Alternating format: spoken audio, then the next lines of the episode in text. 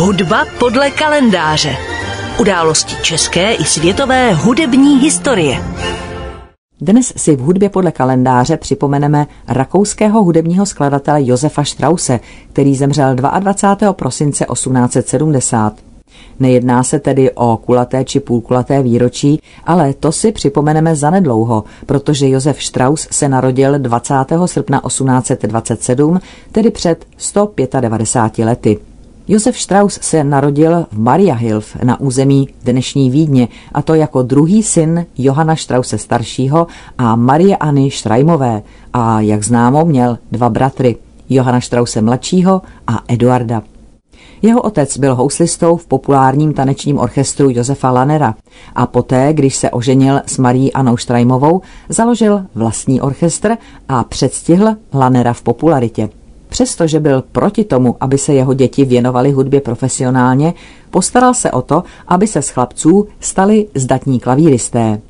A tak, i když Josef, stejně jako jeho bratři, hudební talent po svém otci zdědil, na základě otcova přání šel studovat na Polytechnický institut stavební inženýrství a architekturu. Věnoval se i výtvarnému umění a první zaměstnání získal jako kreslič.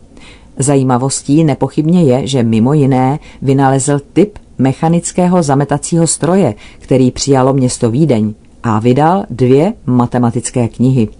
Do rodinného orchestru vstoupil Josef Strauss v 50. letech 19. století, když Johann Strauss mladší v roce 1853 vážně onemocněl, zhroutil se z přepracování, Josef načas vedl orchestr místo něj. Měl nečekaný úspěch a dokonce publikoval své první dílo, valčík, který se jmenoval Die Ersten und Letzten, tedy první a poslední. Od roku 1856 se pak Josef zapojil do práce v orchestru tak říkajíc na plný úvazek a od roku 1862, kdy se k ním připojil nejmladší bratr Eduard, se v podstatě společně dělili o vedení orchestru a koncertní podnikání.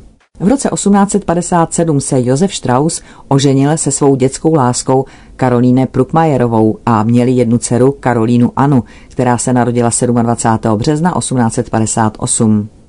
Veškerý svůj volný čas trávil Josef Strauss psaním poezie, malováním a skládáním hudby. Málo spal a neustále kouřil doutníky.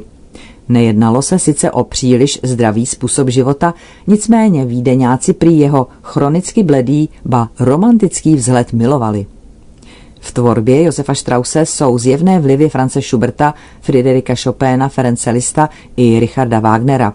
Napsal 283 opusových čísel a převažují v té době velmi oblíbené valčíky. Ovšem najdeme mezi nimi i polky, pochody a další formy hudby, především taneční. Jeho nejslavnějším dílkem je nejspíš Pizzicato polka.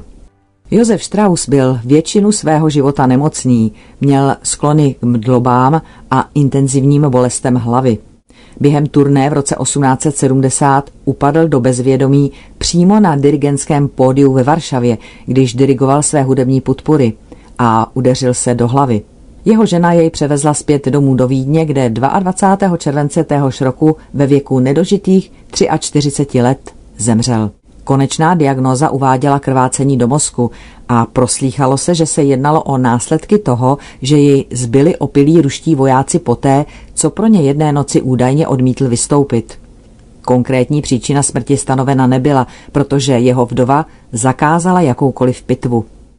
Původně byl Josef Strauss pohřben na vídeňském hřbitově svatého Marka. Později byly jeho ostatky přesunuty na vídeňský ústřední hřbitov, kde spočívá po boku své matkyAny. Hudba podle kalendáře.